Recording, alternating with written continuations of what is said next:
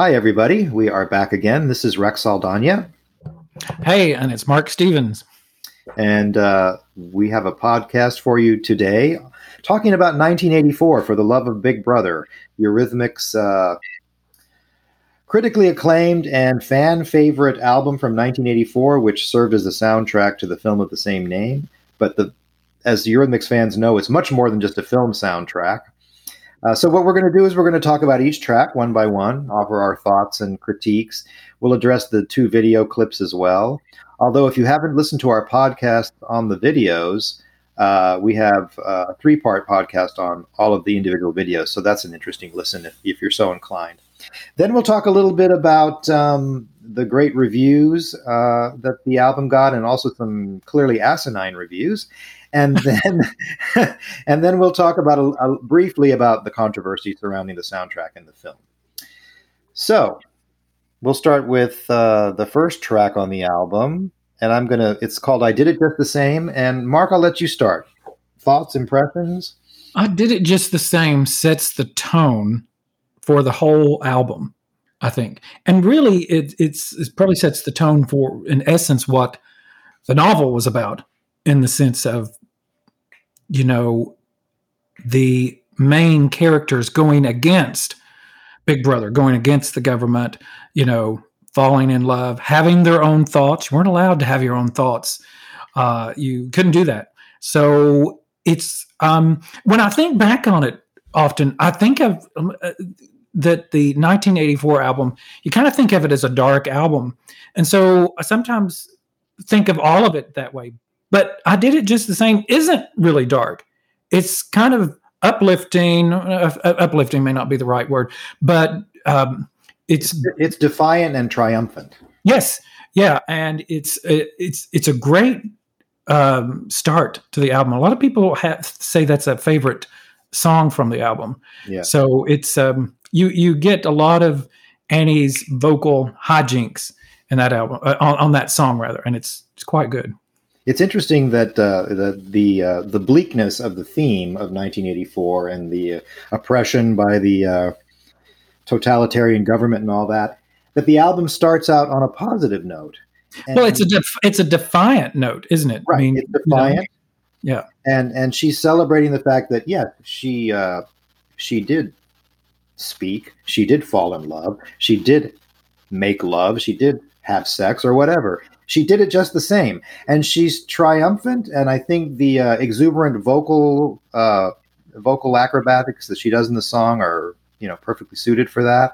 And um, yes, it's a. I've always loved it. I've always thought it's a fantastic opening track, and um, I I just have to briefly say that I had a friend at the time who knew I was really into Eurythmics, and uh, I played I played that song for her, and I said, "Do you know who? Can you can you guess who this is?" And she said, Aretha Franklin? Really? And I said, no, Eurythmics. And she said, wow, you'll just buy anything by them, won't you? so, you know, clearly soundtracks are not everybody's bag or, uh, but I just thought that was very interesting. And that, that comment has stuck with me for the rest of my life. So Really? Well, that's in- interesting that she initially said Aretha Franklin and then she would say, well, you'll buy anything. so. Well, I think it, it, and we'll talk about this a little bit later when we talk about the reviews, but I think it goes back to the thing of like, why isn't this a prop? You know, people are like, why isn't this a proper album? Shouldn't mm-hmm. she be singing? Shouldn't these be proper songs? So there is that, I guess, that thought when a when a big band, a successful band, puts out a soundtrack, you know. Yeah, and we'll get through that. We'll get into a lot of that throughout this, but yeah, it's it it is proper songs when you really want to look at it. Not the traditional way, but it's very interesting. I always think the beginning of I did it just the same. That little note that you hear always reminded me. I always thought my mind would go to that it's a drop of water, but it's not. And it when you li- when I listen back, it, it doesn't sound like that. But even when I hear it now, just that first little bit, I just get these drops of water, and I and what I see in my mind is this dank bleak place, which again, the song is not like that, but it's leading you there because that is the world of 1984. So yeah, I, I agree with you 100%, Mark. I, I, it does sound like water dripping.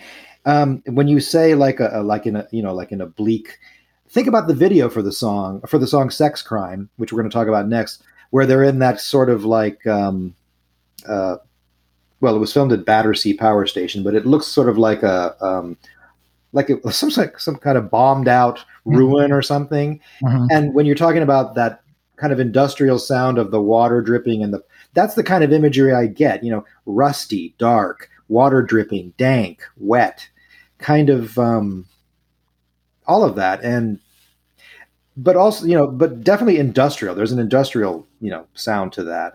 Mhm. And I agree with you. You know, uh, before you mentioned that, I never really thought about it in, in those terms. I knew it sounded industrial. I got that imagery in my mind, but you have really hit it on the head. I th- I think you're right. It sounds like a like like dripping water or a faucet. Well, and I think that's what soundtracks are supposed to do. You know, it, they have these images, and if if you, you don't have the movie in front of you, I love to listen to soundtracks of all sorts. I uh, I, I, I do all the time, and download a lot of soundtracks, and I don't have to be watching the movie to enjoy the music and get something different out of it sometimes too. That's just me. Well, when I when I was a kid and before the advent of videotape, yes, folks, we're that old. Um, really, the only way you could bring a movie home was to buy the soundtrack. You know, Mm, good you point. couldn't you couldn't own movies then. The only time you could see them would be in the theater when they would show them on TV. So soundtracks were important to me. If I loved a movie, I bought the soundtrack. So I, I understand what you're saying. I mean, uh, soundtracks are not are were not alien to me. So when this one came along, it was kind of like, okay, great, and I embraced it. And and as we've said, it's not completely a traditional soundtrack. It has some um, um, actual songs on it. The first being the next track, "Sex Crime" 1984, which everyone knows was a huge hit in uh, Europe and Christmas time '84. Banned in the U.S., of course. Um, Well, from some radio stations, some radio stations wouldn't play it, so it it, it ended up. Um, remember back in the day, um, wasn't it that um, that the album had a sticker on it at some point? Was it the album that had a sticker banned by the Thought Police or some such thing? censored mean- by the Thought Police, and, and I'm not sure if that was added after the controversy or initially on the initial pressings. I think it was. I think it was added later, and just to sort of as this sort of commentary on the whole thing, which we can get to. But uh, um, yeah, so but the leads, the lead single, and it was still a hit here in the dance clubs, and Oh yeah, you know, twelve inch single. I think did really really well. Um, you know, so what I a great people song. that. Sorry, I knew people that had the soundtrack that weren't even huge Eurythmics fans, and that that really surprised me because for an album that was kind of underground and not well promoted in the U.S., people had it and people liked it and people talked about it. I mean, I had a friend that specifically mentioned sex crime, and the whole reason he he went out and bought it was because of that that you know that drum beat in it. He just loved the drum beat. And these were people that were just kind of casual Eurythmics fans. So I think that speaks to the power of that album and in that song.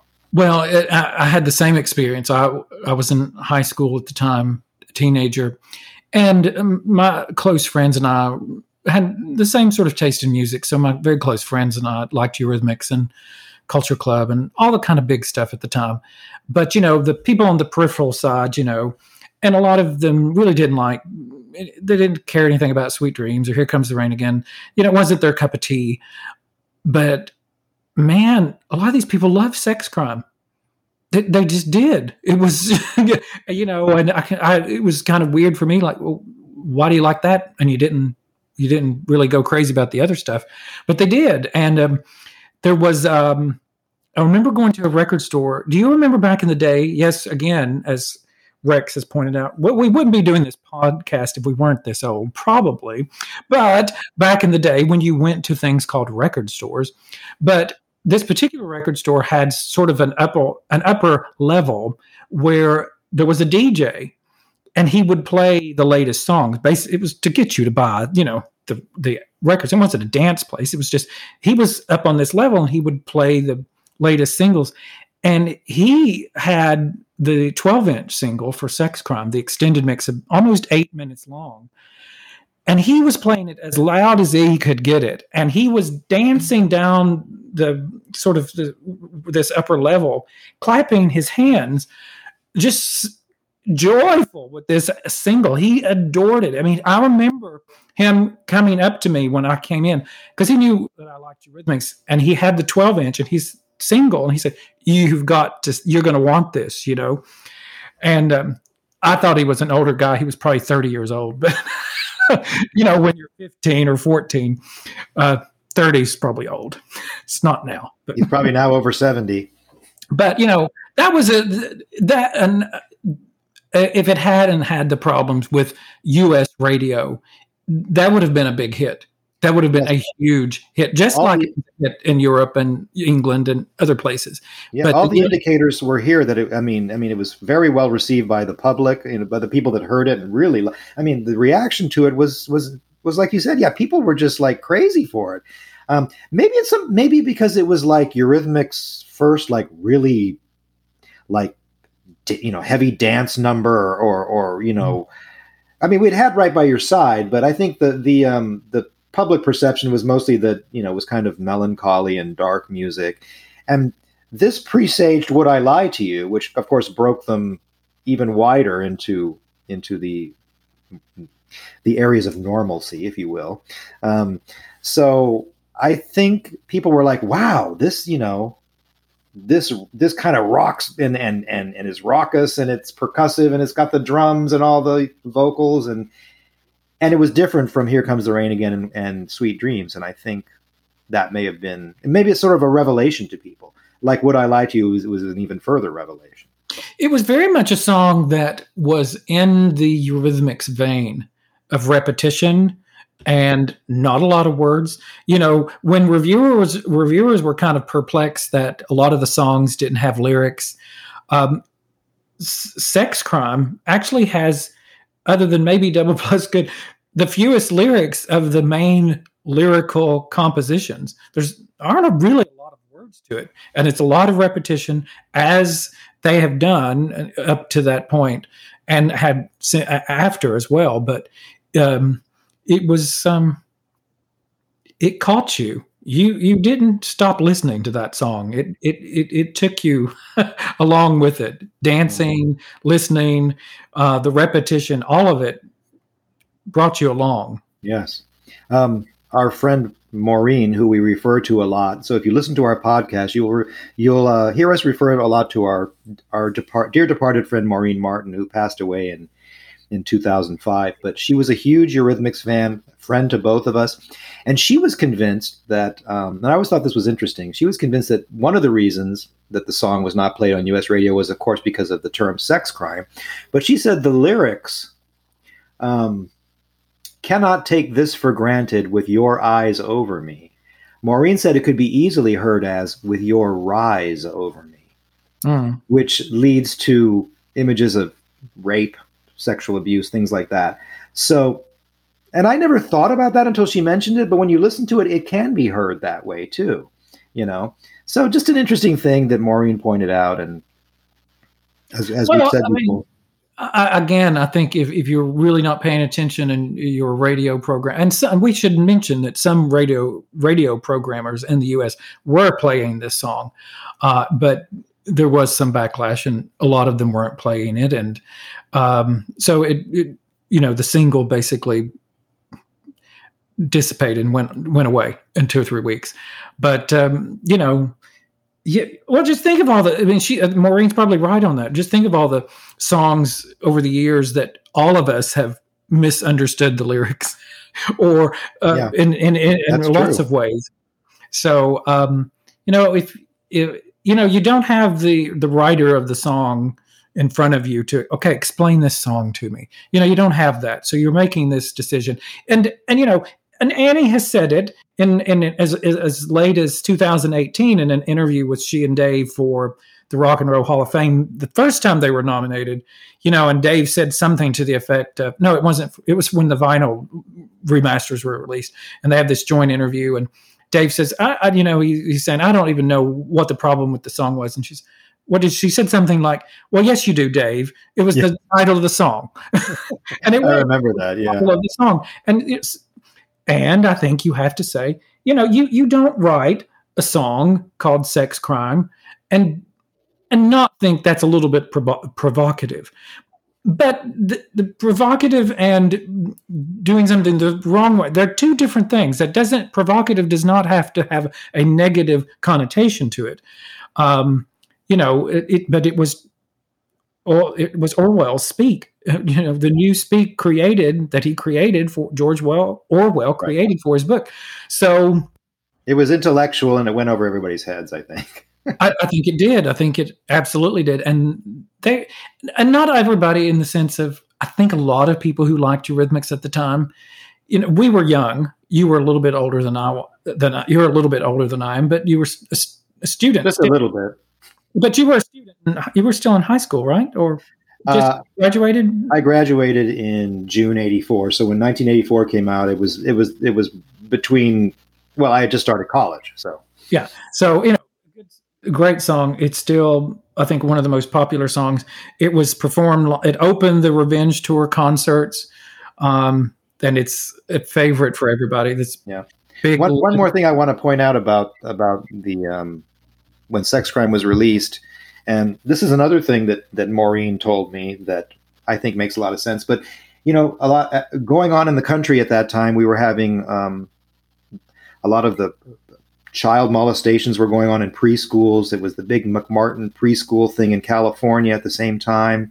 Um, and uh, she was convinced that, that that climate aided in in why it was also um, censored on U.S. radio. Also, what was going on in the 80s at that time, which wasn't, I think, widely known at the time, but now if you go read about it, it, it, it was a real thing. This thing called a satanic panic that was really going on in the 80s. Parents thought their children were being inducted into Satanism by preschools, teachers, schools. It's a real thing. They've made documentaries about it and all that. It sounds like kind of stupid when you say it, but it's true. It really did happen. And Maureen was convinced that part of the backlash was attributed to that. And I, I, I can kind of see that, I think. Well, especially in California, where the McMartin thing was so huge. Well, you know, um, it, the landscape is not as it is today, where there's you know a million different places that you can get information. You know, at the time, radio stations playing this, you know, they, they didn't want they didn't want their telephones ringing off the hook. Like, well, what is this about? And because you know everyone's not going to listen to that they're not going they're not going to sit down and listen to it and decide well what does it mean oh it's about that book oh okay well that's okay so yeah, it's you can understand what was going on. So yeah, yeah. Well, I don't know. I think it's the mark of a great band when their songs get questioned or even banned. And it would be the first time they was encountered later with the King and Queen of America, but that's another story. okay, so um, the next song, "For the Love of Big Brother." Um, this is a song that I think we all know was probably written prior to them recording the 1984 album because it had been performed on the Touch Tour. Although it wasn't, uh, nobody knew the name of it or anything. Yeah, she never um, said she never said the name of the song when they were performing, when they were performing it, uh, and it was, a, it was a new song. She'd say. So you're right. I do think it was possibly written before, not necessarily for, but repurposed. Not sure if we've ever heard that for sure. But um, and it was a little more up tempo in concert. And I think it was only a handful of times that they performed it, even even then on the Touch tour. But I love that. I love For the Love of Big Brother. It's such a great song, and it reminds me a little bit of This City Never Sleeps from the Touch uh, uh, from the Sweet Dreams album, rather. Uh, that same. What do you think? Do you think so? Yes, I kind of. Uh, it feels sort of like it could be a companion piece to this city never sleeps um, you know thematically it's the same thing kind of you know loneliness isolation mm-hmm. um, which of course fits in perfectly with the theme of the film and all that so i can see why they they maybe repurposed it or used it for the film very haunting i think um, stewart's guitar work on that song is amazing as well um, i love that song you know uh, um, and it, it, it, it's one of the, I, I, like the lyrics from it. Um, and it's interesting because you and I have talked about this before, but I believe that, well, the first stanza is like a train passing in the distance, like a bird in flight, I hear you call. And even though there's no one, dark shadows move across the wall, which I just think is great. And I used to think that the second line was Blackbird in flight. I hear you call. And it's interesting. I was looking up the lyrics this week, just online, like searching, you know, lyrics to Eurythmics. And one of the lyric sites that you know you can always pull up when you're looking for lyrics, and it has Blackbird in flight because that's what I always thought it was. But I also have music folio for my piano, and it's like a bird in flight. So, yeah. and I'm almost certain she's saying in the song, like a bird in flight. What, what were we just saying about not under? We all can't well, necessarily understand all the lyrics, but yeah. either way, I think it's a great lyric. Like a bird in flight, I hear you call. I just think that's such a great song. I mean, great lyrics to that song. Great. Yeah, well, it is. It is in what in what people hear, and I always heard it as like a bird in flight. But when you say blackbird in flight, I mean, it sounds like that too. So yeah. that's completely, you know, a legitimate thing that somebody might think that, and and and like you said, either way, it's great. It work. I think if it's blackbird in flight or like a bird in flight, it still works wonderfully either way. Mm-hmm. I would even say maybe blackbird works a little bit better because it's blackbird, you know, like the the dark theme, you know. Mm-hmm. Yeah, yeah. Um, and I think that's what I always thought. But it, it's interesting. So people uh, weigh in on that. Is it blackbird in flight? Is it like a bird in flight? Well, if we if we have Annie on sometime, we'll ask her. but uh, you know, but it, the lyrics are great. It's a great melancholy song. Got really um, reviews for it. Really, a lot of people picked up on that song and uh, and really liked it. Um, I, I, remember there was a review from the Washington Post um, and let me and he and he says it's the best cut on the album. It's a really great review, and he calls it a moody ball- ballad, which fe- features Lennox singing mournfully of the elusiveness of love against a rumbling beat. Um, he says too, it would be a great song on any album, and I thought that was that was quite a, a re- great review for that song. Um, you know, it was never it was never a single, uh, and I think there probably was maybe some thought process that there that it could be a single. Um, it was three the one of the three main lyric songs, if you don't count "Double Plus Good," which we'll get to. But um, I, I, love that song. I, I adore it. it. Me too, and I, I've grown to love it even more over the decades that have passed since since it came out. Okay, the next song, Winston's Diary. Okay, well, we were talking about how people hear lyrics in different ways. Well, people can also, I think, take the theme of something in a different way. Now, we know what the theme of 1984 is, but for some reason, this short little instrumental song, for me, always conjured up imagery of like the American West cowboys, the desert. It sounds like something a cowboy would play would play on his harmonica around a campfire at the end of the night. Except it's all electronic, so it you know it gets upended in that way. Um, so I've always just felt that about it, and it was. This may be kind of funny to some listeners, but it was always a dream of mine to play that song as I drove through the desert. What desert? Any desert. And I finally did that a number of years back. I was driving through the Mo- Mojave Desert alone, and I played the song, and yeah, it was sort of a little. I played it like three times, and it was sort of a little personal triumph for me. it was like something I'd always wanted to do, and um, but you know, I think it goes back to that whole thing about the way people interpret things. Um, clearly, it was meant, I think, as kind of a, just a little musical interlude in the fi- in the film, or you know, some kind of, you know, it, it was ambient music but um, it's almost like Eurythmics goes country. it's really short. It, it's really short. Yeah. It? It's a very short track. So was, it's one of my favorites. It's one of my favorites. I was going to ask you how many times you played it while you were uh, driving. Well, it's so short, so I think I played it like three times. You know. Yeah. You know what it reminds me of, and and I know you're a fan, so it'd be interesting to get your take on this. The music of uh, of that track, Winston's Diary, reminds me very, very much of the music from Twin Peaks, especially the music from Twin Peaks: The Return. And there are desert scenes in that, but I mean, it's something I think Angelo Badalamenti I think I'm pronouncing that correctly. Uh, you can correct me if I'm not, but it reminds me so much of his music. You know, you know, um, 12, 15 years before yeah. Twin Peaks. Well, yeah. Twin Peaks. For the listeners out there, Mike, Mark, and I are, are big Twin Peaks fans of the original series and the return series that came out a couple of years ago.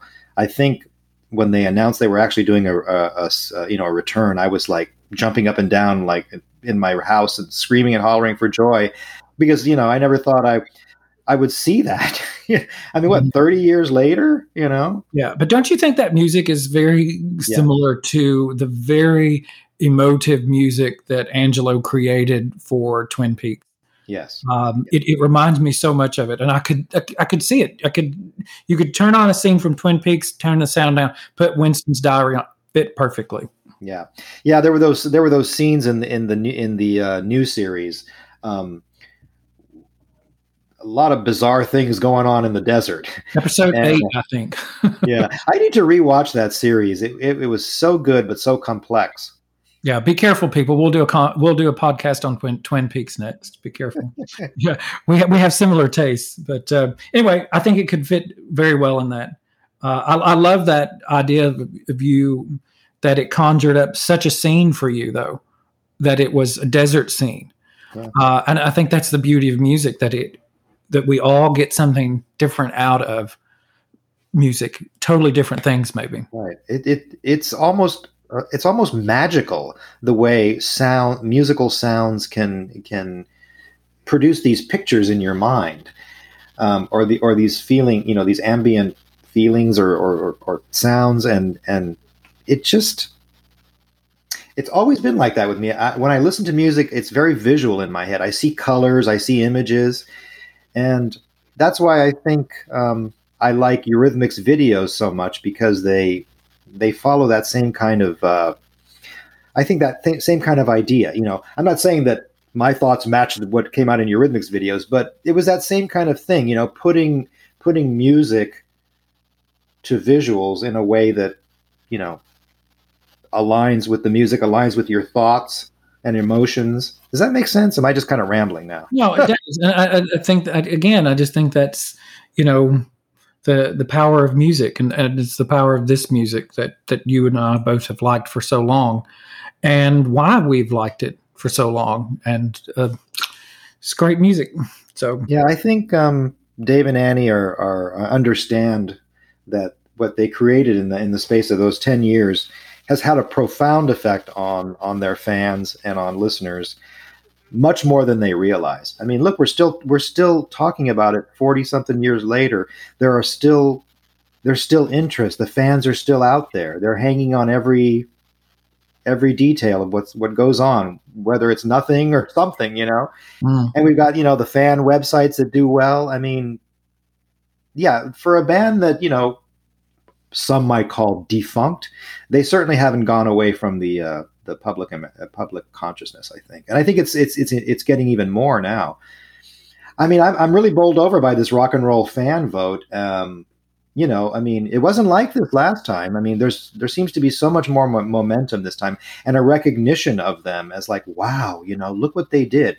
It could be that the remasters that have been out for several years have helped. We know that that appeals to uh, younger listeners. I will say this: the statistics uh, for my website show a lot of people in the 25 to 35 age range clicking on things. Mm. So the younger people, yeah, and, and, people our age, the stats are a little bit more down. The stats are higher for the younger people.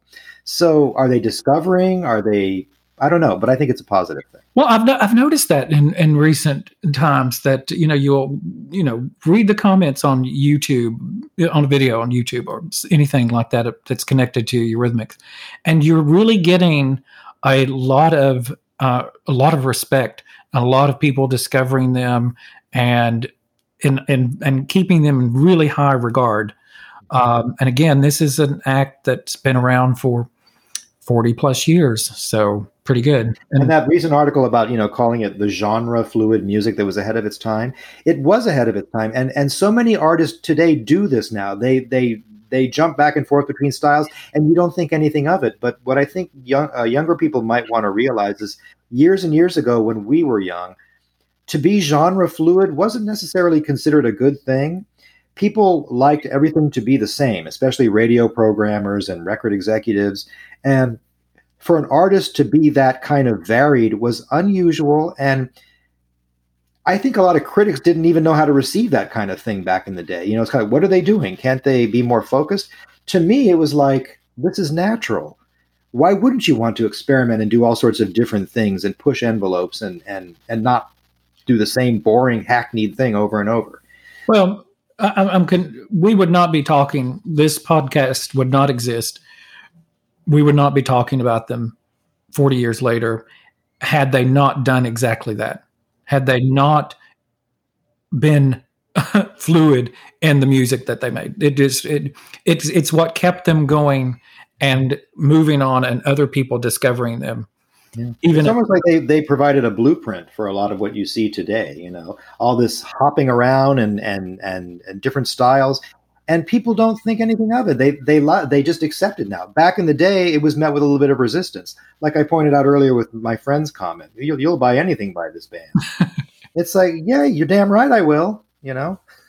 That's right. Well, let's let's move on with uh, 1984. So, what's the next song? "Greetings from a Dead Man." Is that right? Greeting, yeah, "Greetings from a Dead Man." Talk about that, Mark. You start talking. Oh, go ahead. Go ahead. You start. um, well, it's haunting. Hmm. It's a little. It's a little creepy sounding. Um, it's one of those songs on the album that you know. Um, for me, it just conjures up a lot of images in my mind. Um, I think it's supposed to be referring to um, Winston's imminent demise or the fact that he's going he may possibly be killed. I know he's apprehended in the film. I could be wrong about that. I have I have to say I haven't watched the film in a number of years, although I listen to the soundtrack all the time. But uh, yeah, so what do you think? There's a there's a there's a, a a great scene in the movie with Winston, and he's got his diary. He pulls it out of a block, and he's writing in it, you know, and he he uses those words, but it's kind of reversed, I think. Uh, from a man, I think yes, this is what he says.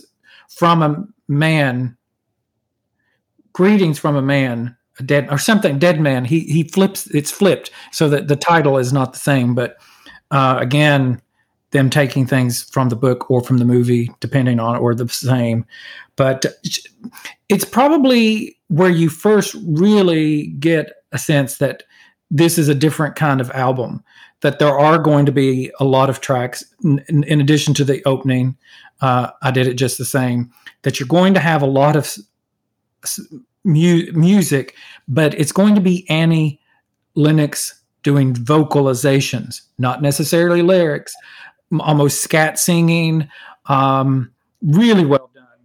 Um, and so, um, and you, it's so different, but her voice is basically an instrument, if not multiple instruments, throughout some of these songs. And "Greetings from a Dead Man" is very much so that exactly. he's they're layering a lot of music, but also with her vocals.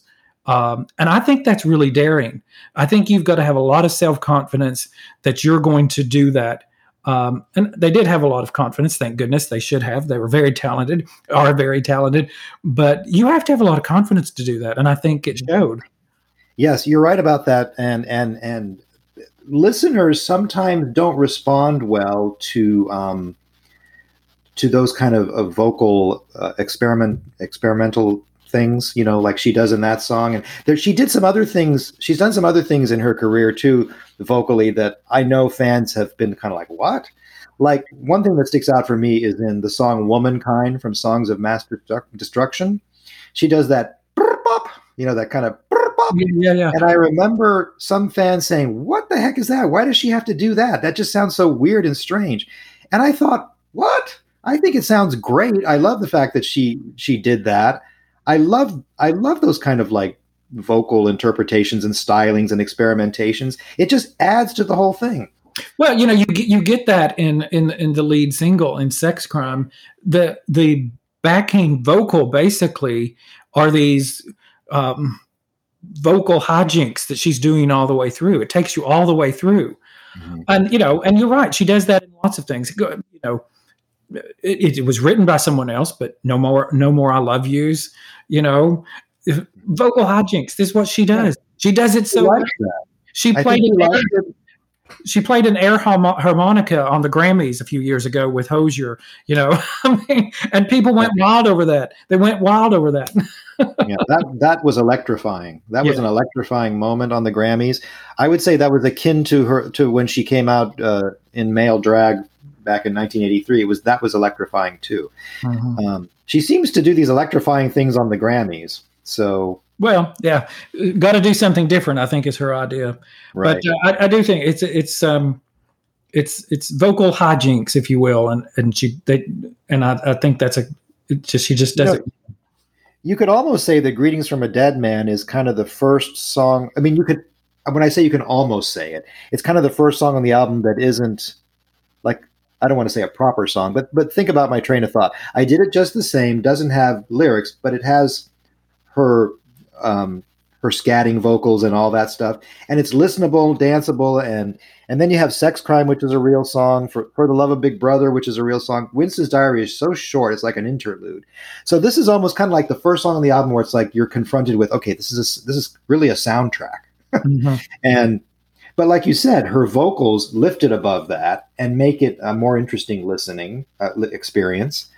And I can and and I, I can see why you know it's different than the soundtrack or the score to but there's a, some of that in that in the score you still get some of of annie you you uh, her vocalizations in that uh so um but it, it's different from a soundtrack. So I, I do think this album is is as a whole was more inspired by right. from from music the, derived from it's yeah. more of a stylized type of soundtrack. It's almost like a soundtrack taken t- to an artistic more more artistic level. Well you know they didn't do this back in the day but i could imagine if this was released today that you might have this album from the group that created it as 1994 for the love of big brother and then you'd have a second album that was just the score itself uh, you could see that being done, and that's done a lot of times.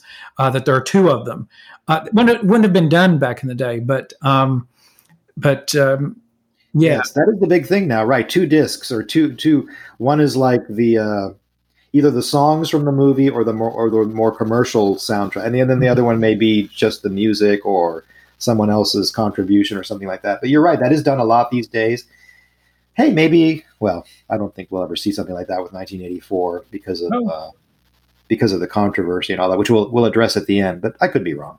I'd love to. I, I remember now that scene with Winston, and he he he simply says, "From a dead man, greetings." That he says it, you, you hear it out loud, but he's with his diary, and so I love that scene too. I just love all that, and you know, you, it conjures up so much in just a few words. Right. Okay, so now the next track on the album is Julia, which was released as a single, and of course is about the protag- uh, the protagonist in the film, Julia, and uh, she's the one that you know has the relationship with Winston, and and uh, they break all the rules, and the song is basically a, a a lament, I think, about unrequited love or lost love the lyrics I think are just amazing on this song, and it and of course it contains I think one of Dave Stewart's best guitar solos ever at the end of the song. Um, but I'm just I remember the first time hearing this song just being bowled away by the lyrics. You know, um, my favorite one is when spring rejoices down the lane and everything is new again, and you have that piano in the background that sounds like somebody running or skipping, bum, bum, bum, rejoicing, rejoicing, yeah. rejoicing down the lane and it's just brilliant and icy breezes chill the air, freezing snow lies everywhere. It's just gorgeous. It sort of reminds me a little bit of the imagery in in her song "Cold," which would come, you know, um, a little less than ten years later. But you know, cold is the color of crystal and things like that. You know, and it's just nobody. Nobody warms music with icy cold lyrics as much as Annie Lennox. You know, nobody nobody. It's it's it, you know these lyrics that are cold and burr but she warms them up. Right. If that makes you know, sense. I mean she's talking about icy breezes chilling the air but yet you feel warm when you're hearing this. You know yeah. you don't feel cold. Um, and i think that was the whole thing about them right? In the beginning was that that combination of the cold and the soulful it's a very layered song um, you know so you've got the title, the and the character, the name Julia, repeating um, with the lyrics, uh, the the main lyrics juxtapositioned with it, Julia, you know, and uh, no one wants to hear me sing, but that, but you know, and, and that's again that very uh, Eurythmics sort of um, the way they would do things. There was a lot of repetition, but it it it came uh, with you know the lyrics and it would push through and it would over and over and over. And it was um, i just think it's a great song. I wish they had performed it live. They never performed it live. Um, and it's such a great loss. And I, I, think too you know moving on you know it wasn't a big hit. It, it i think it i think it got to 44 in, england i don't think it was a hit anywhere uh, that i'm aware of um, it was it was released here in the U.S. Um, uh, funny on the B side was um, a special radio edit of sex crime and it just they took off the sex sex sex sex at the beginning of it and just starts out with crime crime crime so it was kind of a, another probably wasn't the wisest thing to do with here let's issue this to to radio the radio same radio programmers who wouldn't play it and we'll stick this on the back of kind of a little nudge, like, "Oh yeah, you wouldn't play it," but but uh, Julia was throwing everything at the wall to see what would stick with that. yeah, but it's a beautiful song. Um, it should have been on the Ultimate Collection. I will say that. Uh, it, it, it uh, well, none of them. I, I, think there was probably issues with that, but uh, you know, well, it was it was a it was a B side on one of the singles from that, I think. But uh, anyway, from the uh, Ultimate Collection. But um, I think it's one of their best songs they've ever did. They ever did. Absolutely, there is no doubt that Julia.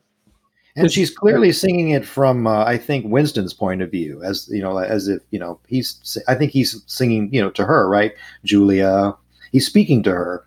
So here you have Annie singing, you know, from a male point of view, which back in the day that often had problems too. I remember uh, Debbie Harry, you know, in Blondie, would sing songs from a man's point of view or to a woman. And a lot of people would be put off by that. You know, like there was that song Pretty Baby, the Blondie did, and uh, things like that. And and even Jennifer, Eurythmics Jennifer, where she's singing to a woman or singing about herself. That kind of thing was a little controversial back then. Um, singing from another gender's point of view. Um, I don't think I don't think that's a big thing anymore, but I just think it's worth mentioning because that was a little um, unusual back then. Yeah. So what you're saying is like you you on on on first glance you may think she's singing to Julia, but she's right. not. This is this is Winston saying to Julia, "Will we still be? Will will we be there? Will we still be there?" Yes, very. Yes, that's that is the point.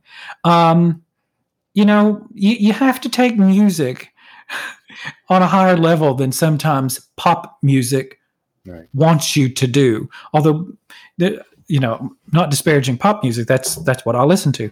That's what I've grown up listening to. What I still listen to. But I mean, it, you know, in this little pop music package, there's a lot you need to pay attention to. It, it is. It's. But that's very good point. I think that's a very good point. Yeah. All right, so the next track is Double Plus Good, and this is one of my absolute all-time favorite Eurythmic songs. I just think it's a stunning track um, in every way. The vocals, the instrumentation, and I will have to point out that on the remastered red vinyl, it sounds. I've never heard it. I mean, well, first of all, I've never heard 1980. The whole album sound as good as it does on the remastered vinyl, but that song in particular, when I listened to it on on the remastered vinyl, I heard things I had not heard before. Yeah, me too. And it was like, wow, it was like listening to a whole new song. Um, it's a it's a great little it's a song a clearly a song you know meant to address the whole double speak of the of of, of the this or Orwellian society that was in, in the in the novel and, and in the film. But it's just such a it's so good. It's such a it always reminds me of something like you'd hear on Savage, you know.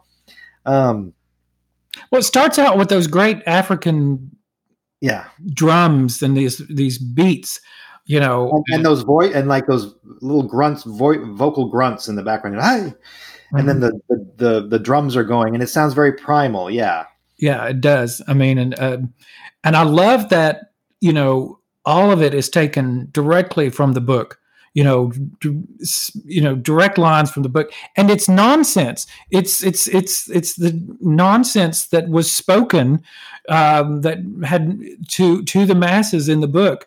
And it didn't matter what they were being told. It was it was irrelevant. You know they were being put in their place and they had to live the life that they were supposed to live, live. And it didn't matter what it was. That was the beauty of it um, and I love that you know what chocolate rectified. You know, it's it's nonsense, but it's it's it's it's great nonsense. Yeah, I know. I love the part about chocolate rectify, and then of course I, I love the uh, you know our, our forces in South India have won a glorious victory. The action we are now reporting may well bring the war within measurable distance of its end. Okay. and that sounds like anything you've ever heard out of any politician's mouth when during wartime, you know, uh, basically a big bunch of nothing um, which is what, what double speak is. But it's such a great song. I mean, I mean, even if you take away the theme of the song, just sonically, it's such a banger, and it just mm-hmm. it's amazing. It's amazing. Um, one of my all-time. You know, you're saying Julia is one of their all-time best songs, and I agree with that. I think Double Plus Good, I think ranks up there with um, the best they've ever done. I would think a lot of fans would agree it's just you you it's, it's a great. You can't stop listening to it, and I love and the counting. You know, we, I think we mentioned that uh, this is not the first time. You know, your Eurythmics have done counting in their songs. We had it in um, "She's Invisible Now" on "In the Garden." Yeah, she's 14, a calculator. 13, 12, 11. And then we have it in this, you know, 10, 10, 9, 8, 7, 6, 5, 4, 3, 3. She never does get to one. Have you yes, that? that's the point. That's the great point. right. The beauty of it. It's it's counting down over and over, and it starts over. It doesn't get all the way down. Start 10, 10, 10, 9, 8, and it gets to two. It never gets to. It never right. finishes, and it's, it's like um, it's doing. It's like doing ninety nine bottles of beer on the wall and never getting to one bottle of beer. You know. but um, yeah, it's. uh it's great. And then, oh, I want to point out we also have counting in Savage in, um, uh, is it uh, you with your brand new hair? One, you two, and then I don't think you hear the three, but you hear like the hump for the three. And, and so, yeah, it's an avant-garde kind of thing, and and they they've done it on several tracks, and uh, math teachers should have loved Eurythmics. They should have. and I love things like that. I love counting and and and and and clapping and percussion and all sorts of things that just add to a song. Um, Lady Gaga is really good at, at those kind of things too in her songs, and I and I have to I uh, I look at that with awe when I when I look at songwriters. I think how can you come up with something so brilliant yet so simple? You know, it doesn't occur to me, but but there they are doing just they're counting or they're clapping or they're and it it works and it gives me a chill down my spine and I love it and yeah, again the power of music. You mentioned the red vinyl, uh, the remaster. We should probably mention something specifically about that. That was it 2018, that record store day, and that the, this album 1984 for the love of big brother had its first re-release in all this time on beautiful red vinyl, remastered. Uh, you, could buy the vinyl album, and it also had a download for his his uh, that you could that you could download. Um, and it it does. It sounds so good. It sounds great. So if you don't have that, if you don't have that, you can still find it on eBay and all that kind of thing. Um, you should definitely get it because it hasn't had another release. And I don't I don't think you can get like you can't download the album from like iTunes. It's never had this album for download. I don't think so. But the remaster is incredible. Yeah, all the remasters came with download links, and uh, of course, you know you can either download them as MP3 or WAV files. The WAV files are the better quality, and they just sound amazing. I I transferred all, you know, I made C- my own CDs out of all the albums, so it's sort of like I have a CD. Um, and I also put the WAV files on my iPod, but but the vinyl sounds great. And we should add that um, the artwork was a little bit um, uh, spruced up and redone by Laurence Stevens, who wasn't the original designer of the album because it was Virgin Records, but he um, he took this re reissue and added his own stamp to it. I think improved it a little. Um, some you know some fans might not even might not even see the difference, but you know in in the logo on the album we have the star, mm-hmm. the red star, which was not present on the original pressing from the other designer. So you know Laurence added his own stuff and I think improved it and even the logo is different. The Eurythmics logo itself is different. Yeah, and you can you could read about some of that on uh, Rex's website, Video Visionaries, where we interviewed Laurence. I don't know, a year, a couple of years ago, and uh, we, yeah. we, talked to him a lot about his because he did most of the designs for Eurythmics albums and singles over the years. Most of them not 1984 until he had a chance to do some tweaks to it for this re um, remastered and re-release. And so you can go to uh, Rex's website and uh, read more about Laurence Stevens. That's, so that's videovisionaries.com. But we hope to have Lawrence on a on a future podcast to, to talk about um, his designs post Eurythmics for Annie and Dave's solo career career. So that's going to be an upcoming podcast. Okay. Um, two more songs on the album. The next one is Ministry of Love. These last two songs are very atmos. Well, the whole thing is atmospheric, but these songs are especially atmospheric and, and, and dark and sinister and creepy. And uh, of course, this this is mirroring what's going on in the film as the film is reaching reaching its its climax and all that. But I have to say, um, the first time I heard Ministry of Love, it scared me. Literally, I mean, I was listening to it with headphones, and I got scared. And I love that. I love that. I love that I got scared. Thank aren't, you, Dave and Annie. aren't, aren't, you a fan of horror films? Oh, I love horror films. Yeah, I know. I I know Annie has mentioned that she likes horror films as well. Um, so you, you like being scared? Okay. Just just really briefly on horror films. You know, they're often derided by critics as being like lowbrow art, and I suppose that they could be considered that. I had an English teacher in high school who just absolutely thought Edgar Allan Poe was just trash. Oh, because of because of because of the theme because it was about dark and horror and all that but i don't know um, horror horror films in the 70s or horror films from the from the 70s are my favorite and they were sort of the precursor to the big indie film movement that followed in the 80s and 90s so just a, a little bit on that but yes i'm a, I'm a horror film fan Right. So you, but so you like being scared, but Ministry of Love is you're right. It's the climax of the the you know the film and the um, the the the book, the whole the whole gamut. It's all happening in the Ministry of Love, and it's it's uh, it's not about love. um, and again, but but if you're talking about the hijinks in her vocals, you know, it's it's getting very uh, you know almost animal sounds and the whole kind of thing. And it there's um, there's actually a really great remix, extended version or remix on the B side of the Julia 12 inch single that you can find a, uh, an extended mix of this track, uh, and it really gets into the grunts and the animal sounds and seems like monkeys or whatever it is, you know, that she's I doing would, really well. I would venture to say that um, Annie was probably influenced a little bit by Yoko Ono's um, Primal Screaming and those kind of songs that she did on her work with the Plastic Ono band and also as a solo artist. I'm, I'm, a, I'm a Yoko Ono fan. I'm very familiar with her work, and um, you know I, I, hear that. I hear that in 1984. I hear that that kind of homage to, to you know, um, to her, to Yoko's vocal shrieking and and her sounds which, you know, I think a lot of people didn't understand it when it was happening. She's much more respected these days. You know, they say alternative music couldn't have happened without her, and I agree with that. But anyhow, I'm going off on a different subject. Right. So yeah, I just think I think that's uh, something that I think Annie was aware of when she was doing those vocals. There's even some vocals I think on "In the Garden" that are are similar to that. Even in uh, something as recent as uh, "God Rest Ye Merry Gentlemen" with uh, those ulations that she does in the background. Hmm. Um, Yeah. That's that's well, a ulation is a thing, you know, in Mm. in I think Middle Eastern culture, but it also reminds me of Yoko Ono. So there you go. Well, it, it leads right to Ministry of Love leads right into Room 101. Um, again, you you can put this out on your porch when the trick or treaters are coming for Halloween, and it fits in perfectly because it's spooky, it's it's scary.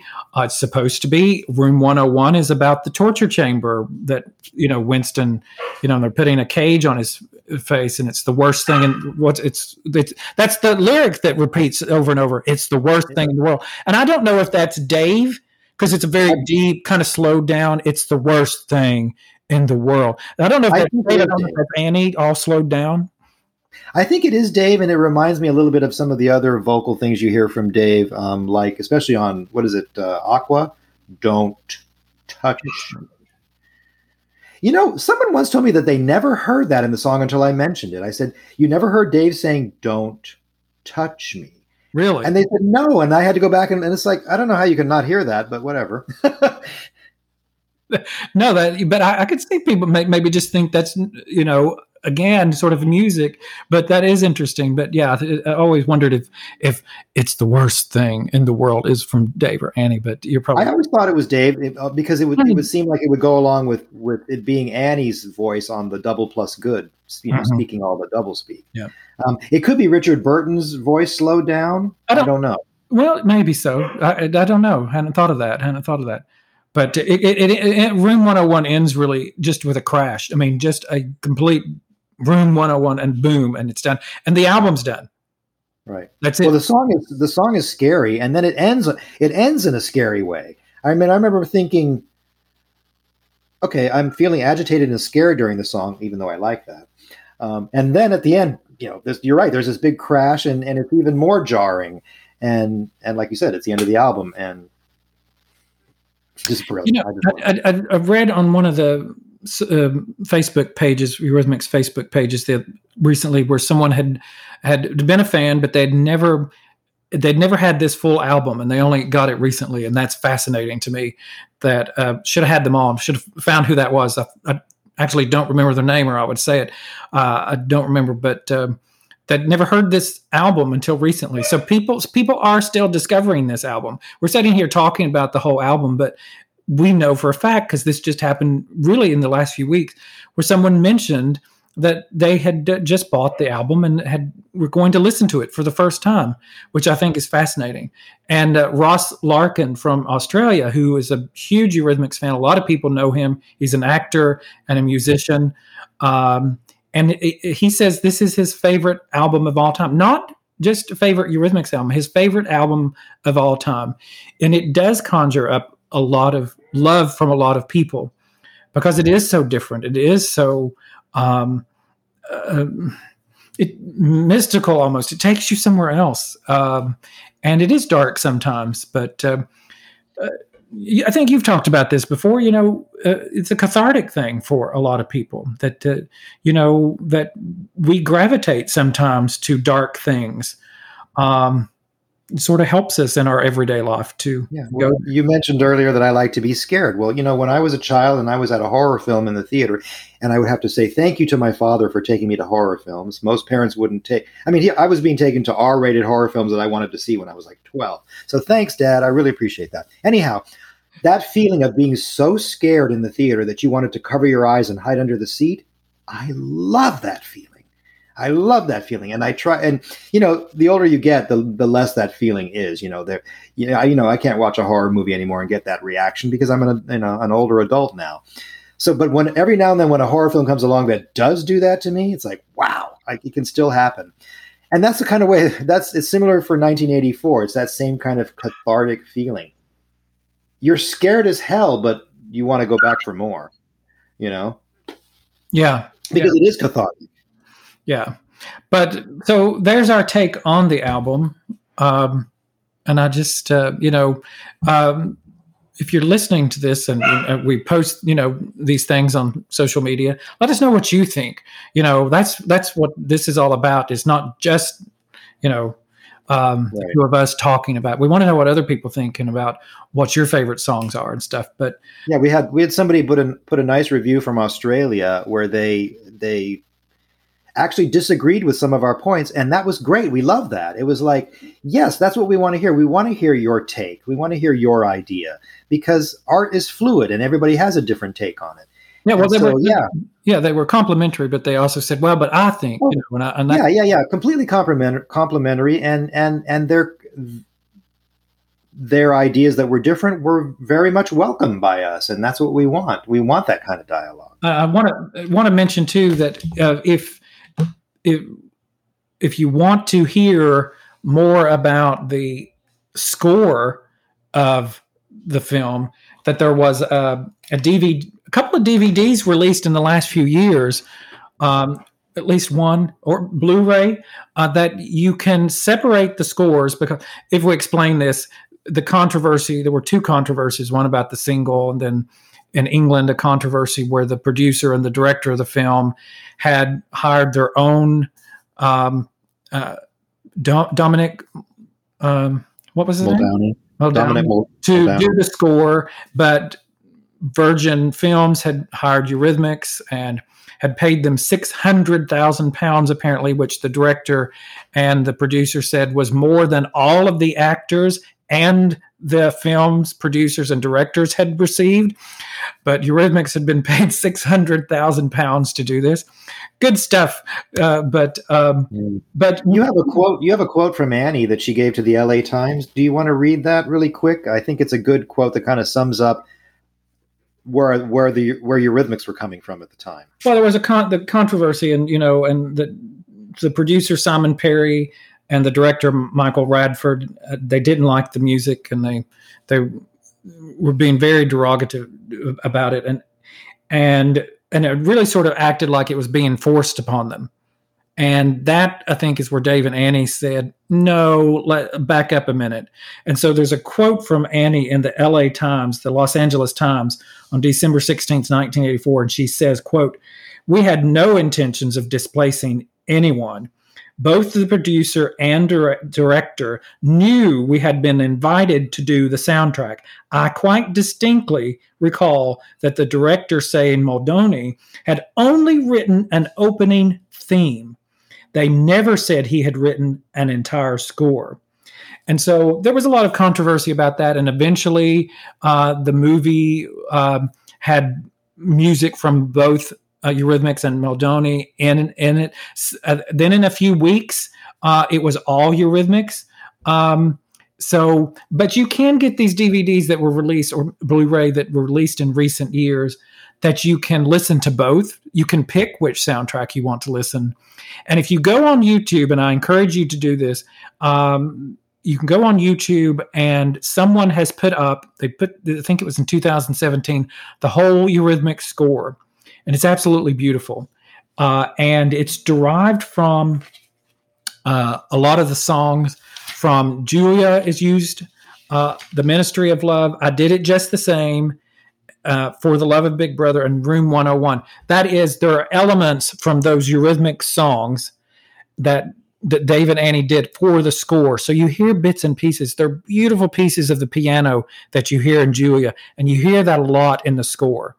Uh, so look that up on YouTube. Get the DVD if you can, because you can you can expand this album to what in essence was the score. And I do think that's the difference in 1984 for The Love of Big Brother was a Eurythmics album. You know, inspired by, derived from, however you want to put it, from the work that they did for the movie. But there are two things. There's the score that they did, which is even stranger uh, and and more um, uh, melodic's not the word, but uh, what would it be, Rex? It's uh, you know, it's but it's it, it, moody, much more moody, uh, even so than this. Um, they're all worth ha- uh, checking out. And, and, to your point that you said earlier, I hope that um, it would be great one day if we could get that released as you know you know a bonus extended. Uh, uh, people would love that. Go go on YouTube and and see any video about Eurythmics music from 1984, specifically this score. Hundreds, hundreds, hundreds of comments of people basically saying this is the best soundtrack that was ever made, you know, and and how much it that they have loved it all, all these years. Yeah. It's a very popular album from something that a lot of people wouldn't at the time would have not thought because it it had so much controversy on both sides of the Atlantic on two different things. You know, controversy with the filmmakers, then on the other side, controversy with radio programmers. It's a very popular album. But in the end, the sheer artistry of the album and of the film itself transcended all the controversy. And nowadays, um, you know, the controversy is almost a second thought, and people think more about the music. Um, it should point. We should point out that Annie uh, revealed a number of years ago that she had recently run into the director of the film, hadn't seen him since back in the day, and he apologized to her for, I guess, the way they were treated and all that. And I think she said something like, "Well, yes, you should apologize." so it looks like that hatchet has been buried, and and like I said, um, art triumphed over controversy. Anyways, I mean, now it's regarded as a classic album in their canon. The movie is highly regarded. The soundtrack is highly regarded. So. Well, the, the producer once was quoted in an, an, an article from uh, Kathy Booth with the United Press International, and it was part of the controversy and, and he said he was worried about you know what soundtrack was going to be archived with this music and what soundtrack would be used when it went to quote videotape. Shows you the age. And uh, he had he said you know and this is a quote from him. I think it's worth repeating because it makes it really strong today. Um, you know he's worried about the tv distribution and, and the archives quote in six months time when people forget how to spell Eurythmics.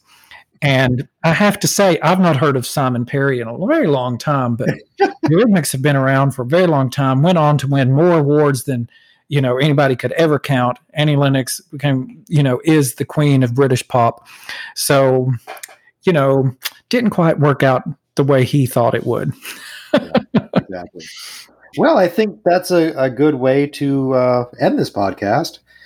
Um, it was great talking about 1984. I hope everybody um, enjoyed listening to it. I hope some people out there that maybe haven't heard it will now be, you know, kind of spurred on to go pick it up and listen to it because, you know, like we're like we're saying, you know, it's a soundtrack album, but it doesn't play like that. It plays more like a Eurythmics album, and it's just a classic album in their canon. Uh, I think it's um, one of their finest albums, and then and they believe that as well. So yeah, we'll have to have we'll have to have a, a podcast with uh, get fans on at some point to kind of talk about this because I think uh, you I think fans could talk about this for a really long time because it, it, it is it's kind of it's special to a lot of people. It's, yeah. it's, wouldn't it wouldn't it be great to hear like different fans' perspectives on things? You know, like my whole thing about Winston's Diary sounding Western. I would love to hear what other fans would think along those lines of other songs or anything that comes in their head and yeah, very interesting. Uh, if you want to get the um, the 12 inch extended version of Sex Crime, it was just put on one of those. Now that's what I call music uh, for CD compilations, and those are generally they're remastered and all that. It looks sounds really good. It's the second track on one called Now That's What I Call 12 inch 80s extended. But uh, again, you, you see kind of a revival with this. This just came out a few months ago uh, this, the music from 1984 is still, uh, you know, being released in, in, in, different ways. So it's exciting about that. It, it is, yes. Well, it's good to talk to you again. Good, good podcast. Likewise. We always have great conversations. That's why we decided to record them and share them with the world. we could we could talk about 1984 for a long time, but we we probably need. To, we'll have a second part or way down the road or sometime. Like I said. right. right. All right. Well, thank you, everybody. And, uh, and and what most important, if you haven't voted for Eurythmics for the Rock and Roll Hall of Fame that you can do daily, you must do that. Have you done that yet today, Rex? I do it every morning, first thing as I'm having my coffee. Yeah, I do too. Yes. All right. So yeah, just go to the Rock and Roll Hall of Fame website to the fan vote, and you can vote there daily until April 29th. All yep. right. All right. Sounds good. Okay, thanks, everyone. Bye, Mark. Bye.